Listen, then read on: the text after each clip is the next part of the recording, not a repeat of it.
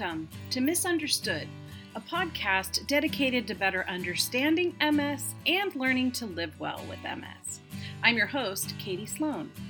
Our usual reminders as we begin. I am not an expert. I'm just a person like you living with MS and trying to make the best of it. Misunderstood is based on my personal experience what I've learned from my doctors, other care providers, and my own solutions oriented research and pattern finding obsession. While the majority of the information I share has been vetted by doctors, I am not a doctor. My intention is that you use the information shared here as a springboard for discussion between you and your doctor regarding your future care options. And lastly, MS impacts each of us uniquely. I hope to shine a light on a wide range of approaches and strategies for living better with MS. But what you choose to do with that information is always your choice, and what works for one may not work for all. Last week, we talked about ways to best support a loved one living with MS. I'm hopeful this episode is helping families come together to openly discuss how they can support one another, as an MS diagnosis can be a challenge and impact an entire family, not just the person living with MS. This week, we're going to spend some time talking about the impending fall weather that some of us may be experiencing already, and what to expect when our MS is impacted by the temperature change to cooler weather. Many of us struggle more with heat and humidity, but cooler temperatures can also impact us. And it's good to be aware of how that can be the case so that we can put preventative measures in place to minimize our cool weather MS symptoms. Did you know that MS is more common in regions with cold climates? The highest per capita incidence is among Canadians and Northern Europeans. And within these cold climate regions, MS is more common amongst descendants from Northern European backgrounds. Certainly makes you wonder about the connections between MS and climate. My gratitude this week is actually for the season of fall. It's my new favorite season since learning to live well with MS. It means leaf peeping as the colors turn. It means leisurely yard work in cooler temperatures rather than pushing hard to get back to the safety of the indoors before 9 a.m. It means pruning the fruit trees, deadheading the roses for the last time before I prune them way back for winter, and lovingly preparing hose lines and drip system tubing for winter. This is also the season of homemade apple cobblers and spiced pear cider and liqueur. And so today, in gratitude for fall and cooler temperatures, I want to share one of my favorite childhood stories that I always think about this time of year and have recently started thinking about in a very different way. If you've ever read Leo Lionni famous story titled Frederick, you'll remember the endearing main character, a simple field mouse named Frederick as all the other mice in his village work tirelessly to gather and stockpile food for the winter. Frederick seems uninvolved. Over time, some of his fellow mice get quite frustrated with his apparently lazy attempts to participate in their collective frenzied preparation for winter. And yet, in the dead cold of winter, when the group has run out of food and feels scared and vulnerable, Frederick provides the group with an even more powerful version of sustenance. All along, he has prepared for winter in his own special way by gathering rays from the sun, a rainbow of colors, and marvelous words. And these gifts, when Frederick shares them with his fellow mice, all the mice agree, provide the most powerful of comforts just when they needed it most. I've always loved this story, and yet I now love it even more for a very different reason. MS has changed me. I am no longer the workhorse I once was. And yet I'm learning that I still do have a unique value add. I may not be the one working tirelessly in traditional ways to gather and store up for the winter, but I definitely have my own gentle ways of preparation and spreading joy when it's needed most. And while I don't hold traditional employment anymore where I earn a salary, I do still provide value with this podcast, facilitation of MS support groups online, and the birth of true medicine with Dr. Peyrovi, which you'll hear about more in a very special podcast episode coming to your ears very soon. In our society, certain types of work are often more highly valued, and it took a while for me to feel like a productive member of society again after my untimely disability retirement. As I prepare now for fall, I'm already thinking of ways that I, like Frederick, can spread joy and warmth this winter when it's needed most. I'm stocked up on cards and stamps, have prepared small gifts to send to loved ones that I will not be seeing in person this holiday season. And this year, I feel like those little things that I often do to spread the love will be even more powerful than usual. Because this winter may be extra challenging for folks for a variety of reasons. With increases in COVID 19 numbers around the country preventing many of us from being able to safely congregate with family and friends, an impending election that, regardless of outcome, will likely yield transitional pains continued efforts to achieve some semblance of social justice in our country, people who have been isolating at home so lonely for so long that it's daunting to think of how important it is that we continue those efforts throughout the next months with no clear end in sight.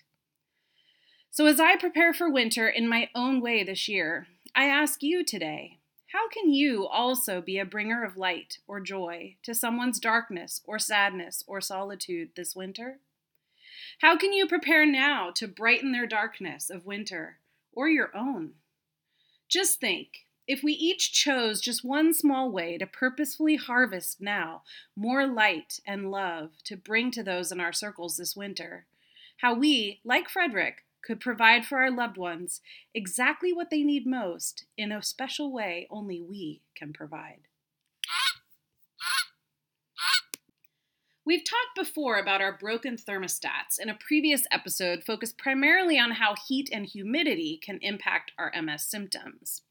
Today, we're going to look at some of the unique ways cold temperatures and other aspects of winter weather can impact us. The body's ability to regulate temperature is known as thermoregulation, which is critical to homeostasis, which is the body's ability to maintain balance across all our body systems for optimal health. This is one of those involuntary processes in our bodies that we often take for granted until something like MS causes it to malfunction and go off the rails. Humans are endotherms, which means that we utilize internal temperature maintenance to achieve a fairly consistent body temperature, typically around 98.6 degrees Fahrenheit or 37 degrees Celsius, even when there is fluctuation in external environmental temperatures. It's considered normal for our body temperature to change a bit in response to some influences, such as outside temperatures or when we have a fever. Thermoregulation involves four body functions. The first, evaporation, sweating, which vaporizes body fluids, turning them into gases. Radiation, our skin absorbs and radiates infrared heat waves. Convection, our body warms the air closest to our skin. And conduction, our body temperatures transfer from the skin to objects of different temperatures. For healthy folks, we take thermoregulation for granted. But with MS, up to 80% of us experience disease related temperature dysregulation. Dysregulation can include both issues with overheating, like we talked about in the episode a while back, or sensitivity to extremes like heat, humidity, or cold, which is primarily what we'll focus on here today. And as we learned before, these sensitivities can cause unpleasant symptoms, including Uhthoff's syndrome, blurry vision, balance problems, fatigue, or deficits in cognition or memory. So it's serious stuff. It's important to recognize that humidity is often a major culprit, and humidity does not occur only in summer as a companion to high temperatures. Most people tend to feel humidity induced discomfort during the hot summer months the most, since the warm summer air can hold much more moisture than it can in winter. But given that there are two principal metrics of humidity, one being absolute humidity, which is the amount of moisture actually in the air at a given time, and two, relative humidity, which is the percentage of moisture that air at a specific temperature can hold.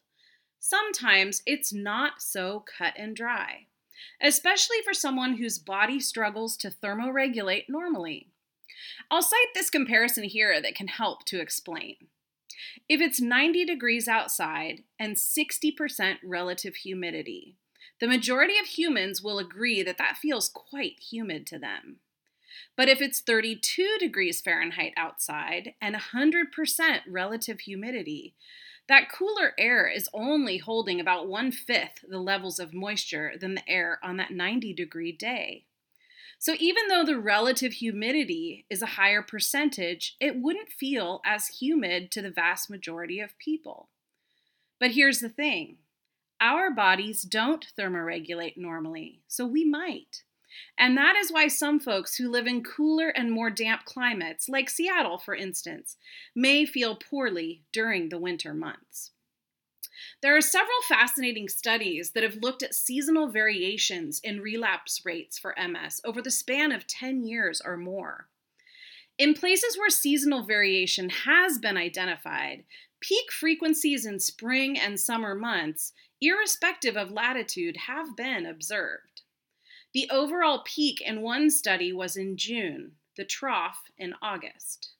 Relapse rates were highest in patients under the age of 30 and decreased with age. There's no evidence of different rates of seasonal relapse based on gender. This pattern was most apparent in folks with relapsing remitting MS. Another similar study showed that the appearance of lesions on MRIs were two to three times higher in March compared to August. Not only were more lesions found during spring and summer, but also that warmer temperatures and solar radiation were linked to increased disease activity. There was no connection found between brain lesions and precipitation. We hear so much about the importance of vitamin D in the prevention of MS progression, and yet when we look at hours of sunshine, the data doesn't make sense if we base it on vitamin D levels alone, since those summer peak months are often when our vitamin D exposure is also at its highest. This means the causes of relapses are likely to be multifaceted, and there's a need to better understand the effect of environmental factors on MS fluctuations over time. It's exciting to know that there are so many groups of researchers studying this further for us, since what they've done so far shows strong evidence of a seasonal pattern in MS activity. I am so curious to talk with the flock on Saturday about this. I've had two major relapses. One was in December, the other in October. So my personal relapses are not aligned with this data. However, as far as when I experience major flares of existing symptoms from previous damage, it's definitely at the start of summer when my body is trying to adjust to the extreme temperature change, and in late July and August when the humidity peaks in my area. If you want to share your personal experience with me, I'd love to hear it. If you're like most folks living with MS, you likely spend hot summer days trying to stay cool to avoid symptom flares. But if you're also sensitive to cold temperatures, fall and winter can bring a whole new set of challenges. Most cold weather challenges for us are tightness and stiffness in muscles and joints, pain with increased spasticity and muscle spasms, both of which can impact our levels of mobility and increased depression and fatigue.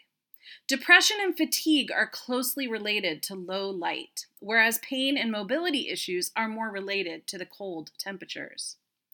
The good news is that just like warm weather flares subside fairly quickly with interventions, so do cold weather sensitivities. Although cold sensitivities has, have not yet been as thoroughly researched as warm weather sensitivities for MS. For some of us, we may find that keeping warm in the winter is just as important for us as keeping cool in the summer. It all has to do with how our personal thermostat is operating and how reliably it's able to thermoregulate our bodies. MS impacts how well our bodies regulate temperatures and can also impact how our body feels and adjusts to temperature changes. In some cases, thermoregulation is further impacted by lesions in the brain. in the part of the brain that controls temperature regulation. Or some people might have a brain lesion in an area that should respond to decreased temperatures, for example, by initiating shivering so we can warm up again. Apparently, I'm like most people with MS, where the cooler weather can have what's called a dual response, where some of our symptoms get better while others may get worse. For folks with MS, winter months can be tough. Shorter days can result in us feeling more fatigued than usual and impact our sleeping patterns and overall quality of sleep. As we know from researching sleep in another episode, a lack of quality restorative sleep causes a wide range of symptoms, from depression and anxiety to a lack of ability to focus and other symptoms. It's believed that winter increases in spasticity as well as higher levels of experienced pain, and that's likely related to nerve damage. Often, more people experience the MS hug in cold winter months. Or if they experience it year round, it's often more extreme in the cold. Other symptoms like numbness, tingling, and trigeminal neuralgia are often also worse in the cold weather. A smaller number of people living with MS also experience greater bladder urgency in cold weather. Raynaud's syndrome can be triggered by the cold too, and that's when our blood vessels, most commonly in our fingers and toes, narrows because of the cold. This can result in the area around our nails turning from our normal skin tone to white and then blue, and can be very painful. In addition to pain, if you suffer from Raynaud's, you might feel numbness or like someone is sticking you with pins and needles. My mom suffered with Raynaud's for about 20 years until one day it went away for good. But I remember she always carried hand warmers in her purse to ease the pain in winter, and activities like skiing were not easy or fun for her because of the cold. The other good news here is that cold weather sensitivity usually doesn't last all winter. Once our bodies adjust, we tend to have an easier go of it. I've definitely noticed this to be true for me, and not only in the cold weather. I have a hard time throughout the year as temperatures drastically change, and then over time, I gradually acclimatize and adjust. Those especially difficult times of year also happen to be the times of year where each day we experience a wider range in daily temperatures than normal. So, in March, for example, when it's not unusual for us to experience our first triple digit day, we're also still dipping into the 30s at night. And now in October, as I'm recording this episode, it's 91 degrees today. Yet we'll be dipping into the low 40s tonight, with our first dip into the 30s predicted in just a few days. I can feel it. I know the cold is coming. The last two days, I've experienced slight chills in the early evening and had to go bundle up in fleece clothing, even though temperatures really aren't that low here yet. These unpredictable times of year are also tough on our bodies because the weather can fluctuate dramatically from day to day. Once each season has stabilized and become more consistent, so will our symptoms. Let's explore some strategies to help us manage any cold weather symptoms we might experience. The first is dress in layers. Wearing layers helps us to both stay warm and stay cool by easily adding or subtracting a layer to maintain a comfortable temperature. When we layer a thin, long sleeve shirt with a sweater and a lightweight jacket, for instance, we can more easily adapt to fluctuating temperatures for easier temperature regulation. We lose the most heat quickly through our extremities, so wearing hats, thick socks and boots, and lined gloves helps keep the lid on our body warmth. Thermal socks, thermal underwear, or fleece lined tights can be good options if we are often cold. Fleecy gloves, hats, a scarf, and a good coat can make going out much easier. In most geographic regions, the temperature outside may change drastically throughout the day, and indoors, most buildings are heated in winter. So, since we might go from a hot building to a cold car outside in just minutes, we should prepare ourselves for comfort through layering. I've shared my favorite layering pieces before, but I'll share here quickly again. I wear Cuddle Duds layering pieces all year long. They wick to keep me cool, yet also keep me warm. They are the perfect regulators and gentle on the skin. With the following pieces, I'm ready for anything tank top, short sleeve t shirt, long sleeve t shirt, leggings. They also make some additional fleece layering pieces like a zip hoodie or super cozy socks. Cuddle duds are widely available and often very inexpensive at Kohl's.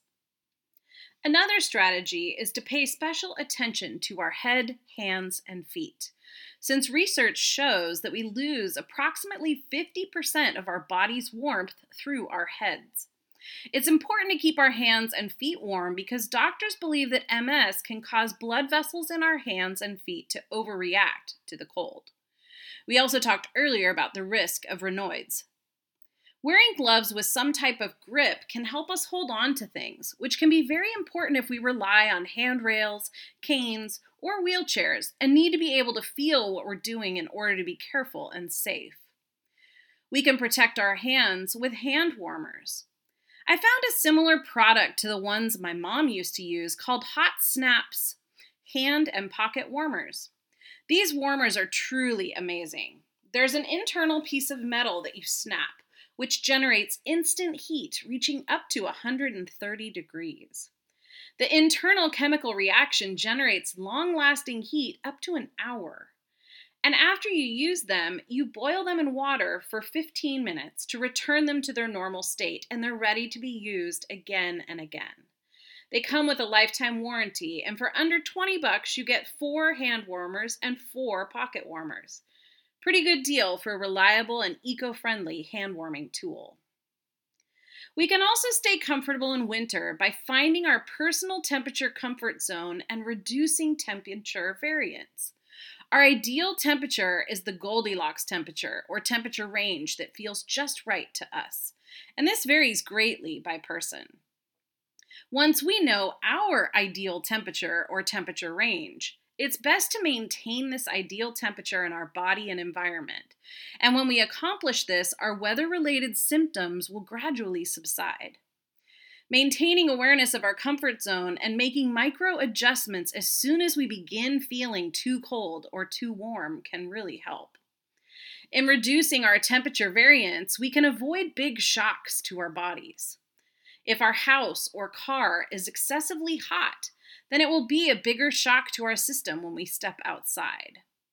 We don't want to go to extremes when it comes to temperature. If we drive, preheating the car before setting out can make a big difference if we're sensitive to the cold.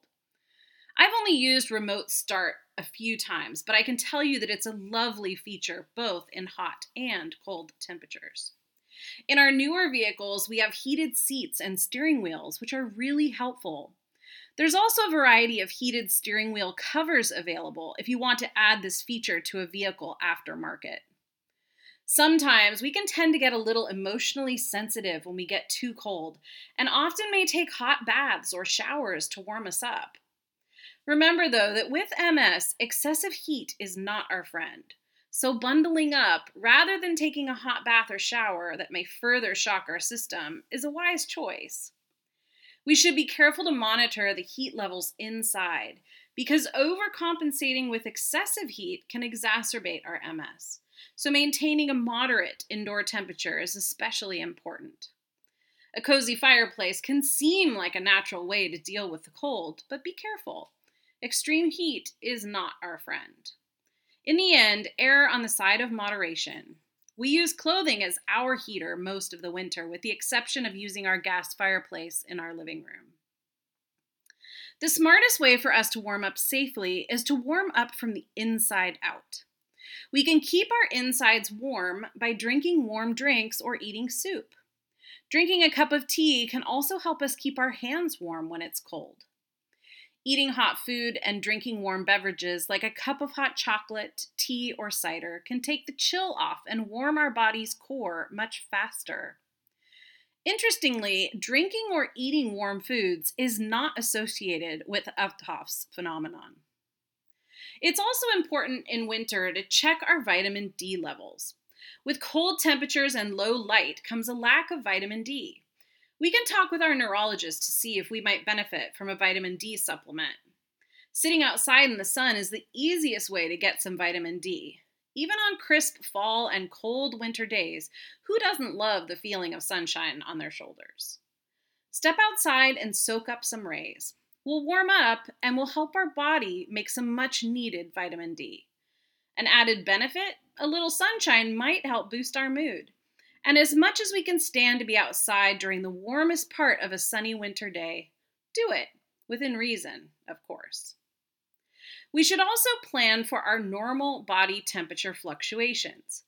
Each of us has unique temperature fluctuations.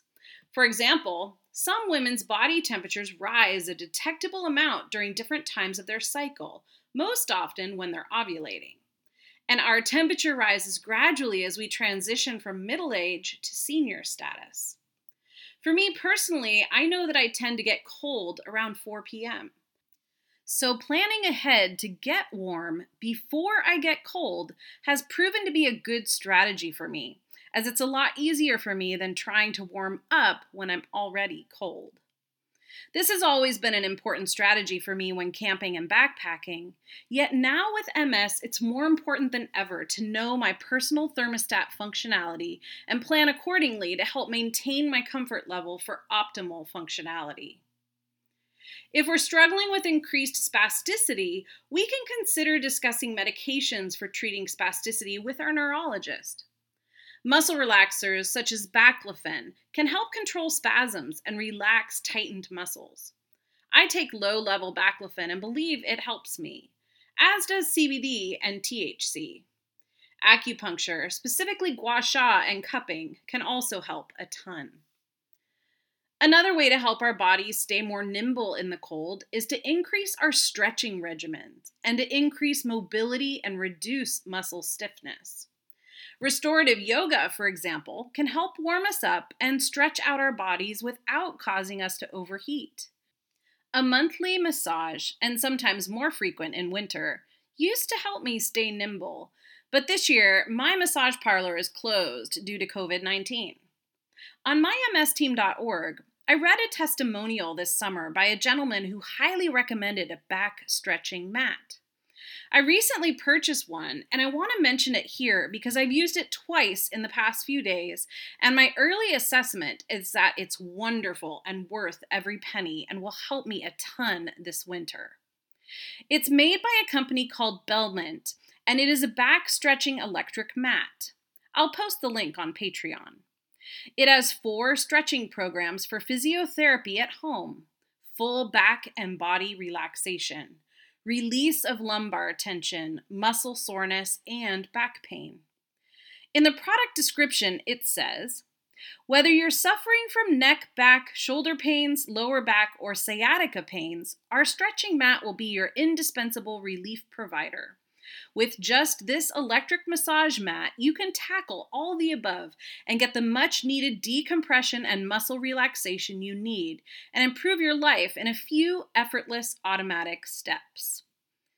Our electric mat, with four automatic stretching functions, brings advanced technology together with medical knowledge. Our mat automatically takes you through four unique massage stretch functions engineered to offer maximum relief. Choose from stretch, flow, energize, or twist, and hit all the right spots as the mat does all the work for you on autopilot. I have to say, it's a pretty cool mat. And for $149, even with only using it twice so far, it was about the cost of two massages. When we are cold, we should remember it's important to use heating aids wisely and with caution. Since MS can impact how we experience hot and cold on our skin, we should make sure our heating pads, hot water bottles, or electric blankets are not too hot or directly next to our skin, or we can end up with blisters or burns, in addition to other unpleasant skin or nerve sensations. In a similar fashion, we should limit our hot showers and baths. Though it's a tempting way to warm up, hot water can dry our skin considerably. Also, very hot showers can dangerously overheat our body.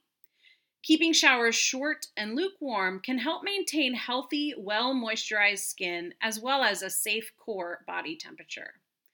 We should avoid overheating and overdoing it when trying to get or stay warm.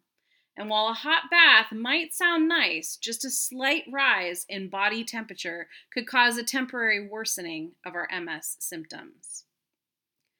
We should be sure to keep our skin well moisturized. Our skin is our largest organ in our body with a total area of about 20 square feet. Our skin protects us from microbes and the elements, helps regulate our body temperature, and permits the sensations of touch, heat, and cold. Our skin has three layers. The epidermis, which is the outermost layer of our skin, provides a waterproof barrier and creates our skin tone. We should moisturize regularly to keep our skin from feeling burned from outdoor cold temperatures. When applied directly after showering to damp skin, creams and ointments lock in moisture while it's still there. We should avoid alcohol based lotions or gels as they deplete our skin's moisture. Also, using unscented moisturizing soaps during the winter helps minimize skin irritation. We can use EWG.org to find safe, toxin free moisturizers and soaps. I love the body butters and shampoo and lotion bars from Chagrin Valley Soap and Salve. My mother in law also gets me great Josie Maran argon oil products that keep my skin happy in cold weather. Another way to help winter symptoms is to exercise daily. Moving our body warms it up and helps relieve stiffness.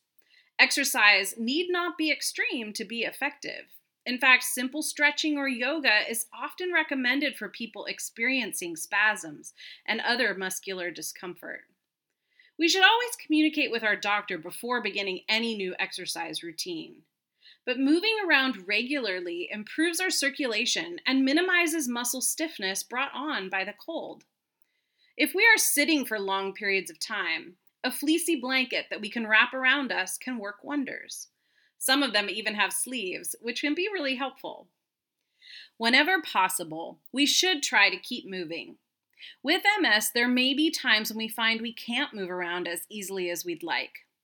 When we can, moderate physical activity like walking or stretching will help us burn energy and warm up. Avoiding alcohol, or at least limiting our intake, is another way to help regulate our temperature and keep it in our optimal range. Alcohol can make us think we're warm, but here's what actually happens. When we drink, it dilates the peripheral blood vessels near our skin. As a result, more blood and heat flows to these vessels. That takes blood and heat away from the core of our body.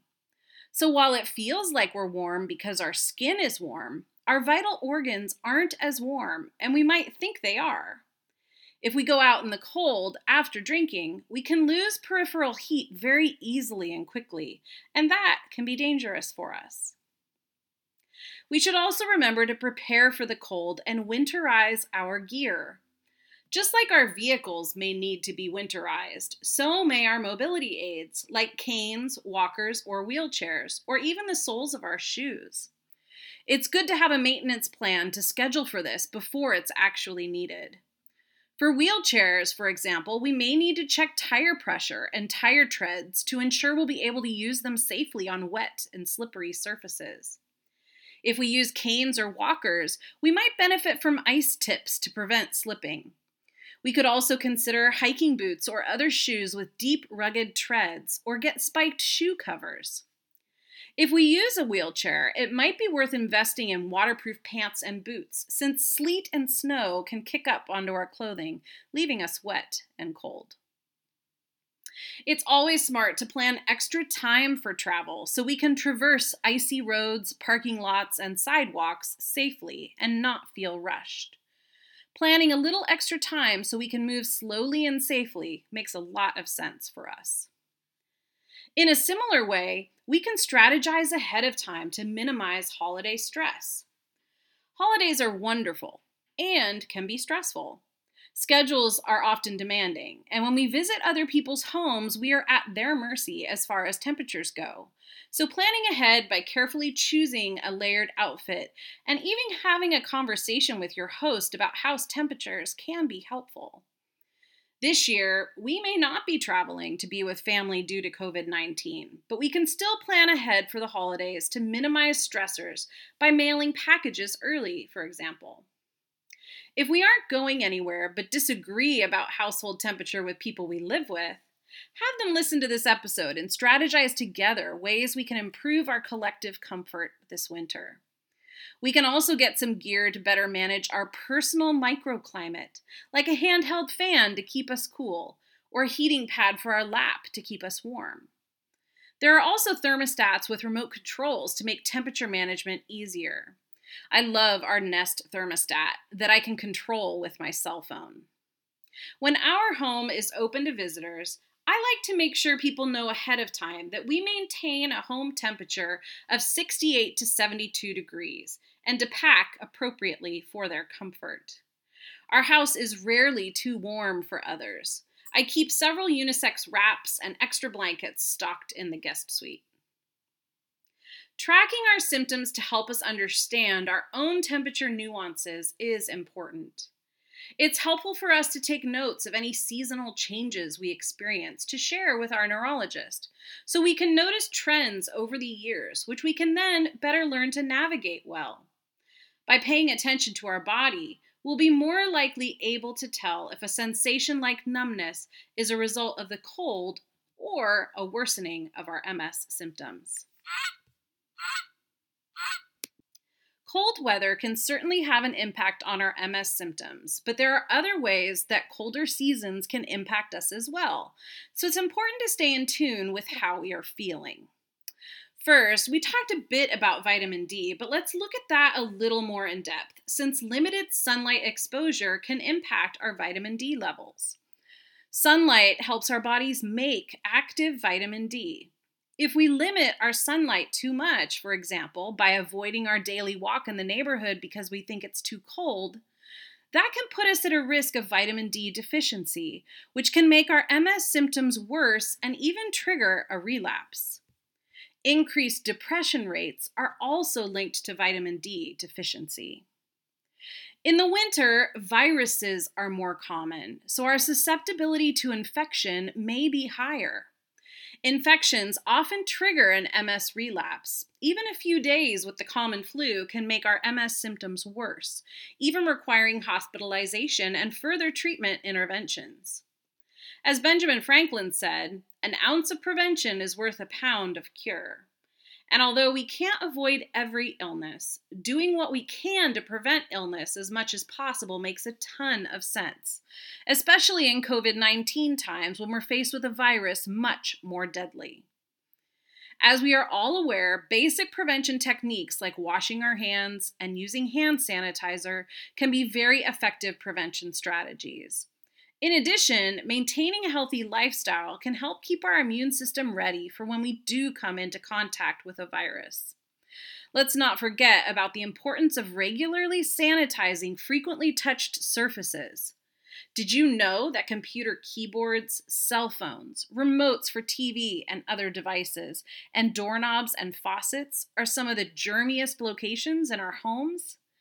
Cleaning those at least twice a week, if not daily, is really smart any winter, and especially this winter in the midst of COVID 19.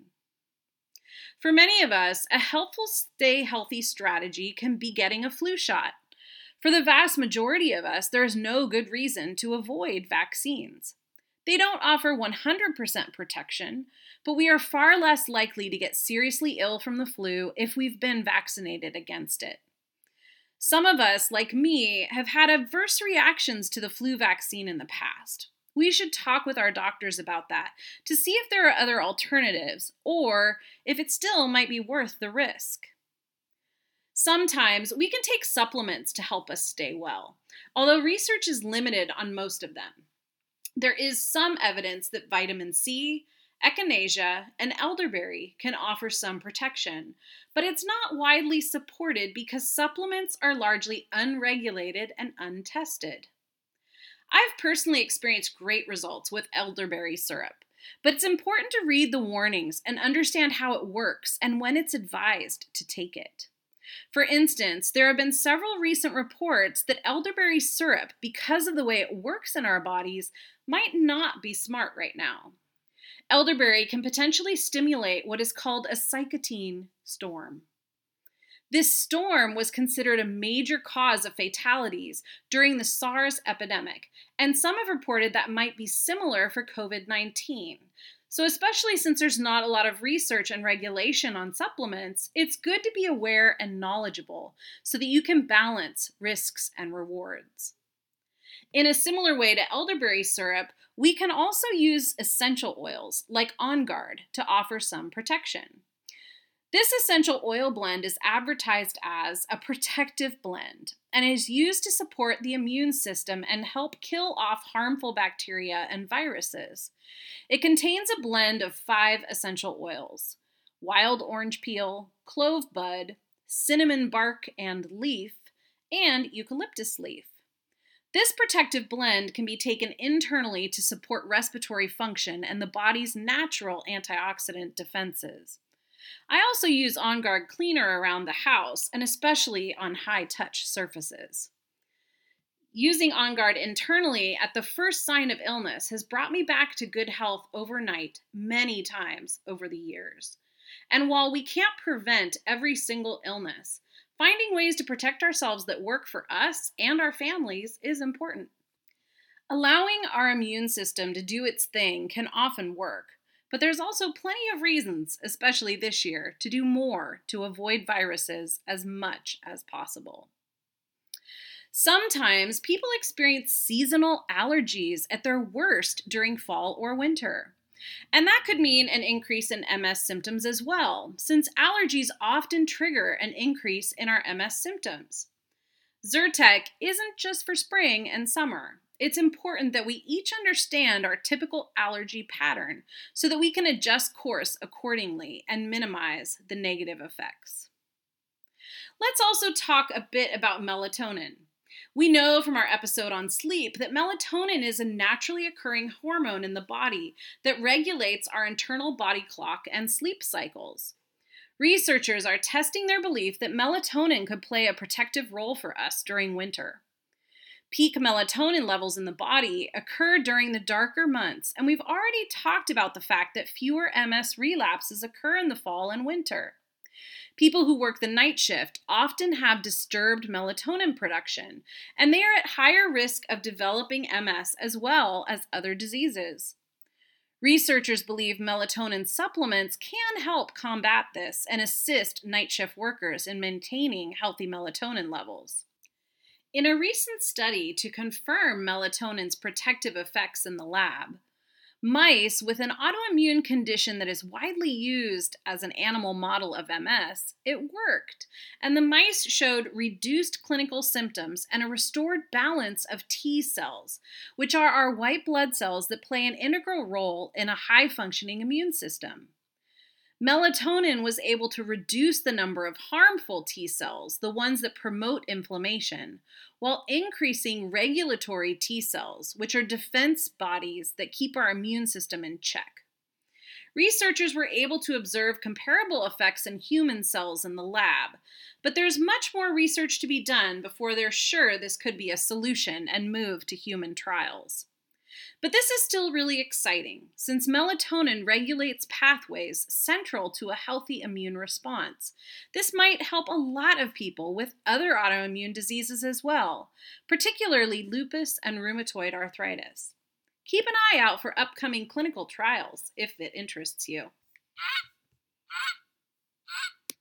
There's one more topic for us to cover today that I found to be interesting and relevant research, and that is the commonalities between MS and seasonal affective disorder, or SAD. It's important to understand these commonalities for two reasons. One, we might mistakenly assume we're having an MS exacerbation, but could actually be experiencing SAD instead. And there are four symptoms that MS and SAD have in common. One, fatigue. Fatigue is one of the most prevalent symptoms for us, and yet it's also one of the top symptoms reported by those affected by SAD. Keeping a symptom journal can help us to identify seasonal patterns and help us differentiate between MS and SAD. Sleep disorders. Again, sleep disorders are quite common for both MS and SAD. Common symptoms include sleeping longer, interrupted sleep, and an overall greater need for sleep. Problems with concentration. With MS, it's common to experience cognitive or visual issues that can affect our ability to focus or concentrate. People experiencing SAD also have trouble concentrating. And mood changes. With both MS and SAD, often we might experience mood changes that result in us preferring to isolate ourselves, opt out of commitments, and avoid contact. With both MS and SAD, we can feel very alone and find ourselves falling into a state of depression. And problems with fatigue, sleep, mood, or concentration can reduce our ability to make good decisions. That can further impact any state of depression we might be experiencing. So it's important again to keep a journal and inform our neurologist of anything noteworthy. The main difference between MS and SAD is that if we suffer from SAD, it will most likely happen around the same time every year. And our MS symptoms are typically more sporadic, although there are some patterns that may appear over time as we become more adept at observing and recording our symptoms. Some people that experience SAD say their symptoms are so routinized that they can accurately predict when they will occur. If we're not sure if we're experiencing MS symptoms or experiencing SAD, the good news is that SAD symptoms are often mitigated by some of the very same strategies that are recommended for MS, making it both more confusing to determine the exact origin of our symptoms, but also a bit of a relief in that implementation of these strategies can help both ailments. Strategies to reduce SAD symptoms are 1. Spend time every day outside, even if it's cloudy. Two, eat healthy foods and exercise daily. And three, consider light therapy. There are special lights that stimulate natural light and can benefit those suffering from SAD. My hope is that after listening to this episode, we one, all understand how cold temperatures can impact us and our MS symptoms just as much as heat can. Two, that we have some strategies in place to help keep our temperature in our ideal temperature zone this winter to minimize our cold induced symptoms. And three, that we can each find ways to channel our inner Frederick this year to help bring more love and light to those we love when they need it most in the dark winter months ahead. Next week, I will be taking a short break from the podcast to accomplish a few important tasks. One, I'll be meeting with several experts to figure out our healthcare plan moving forward for both Eric and I, since I was recently approved for Medicare and we need to transition ASAP from Cobra. Two, I'll be clearing space in the garage for my new and improved exercise area. Since it's cooler now, I'll be able to get back to my usual exercise routine, and I have a few new additions arriving soon that require additional space. And three, we'll be planting over 600 bulbs in the yard to commemorate Ivy's passing, so that in the spring our yard will be packed with cheerful flowers in her honor. During this misunderstood hiatus for a week, I hope you as well can use the time you usually use to listen to this podcast to accomplish some element of self care for yourself. Treat yourself, and I'll look forward to being back again next week. We have several very exciting episodes coming up, so stay tuned. Following this and every episode, I offer Zoom sessions for our Patreon listeners to discuss the episode's topic together. I hope you will join us.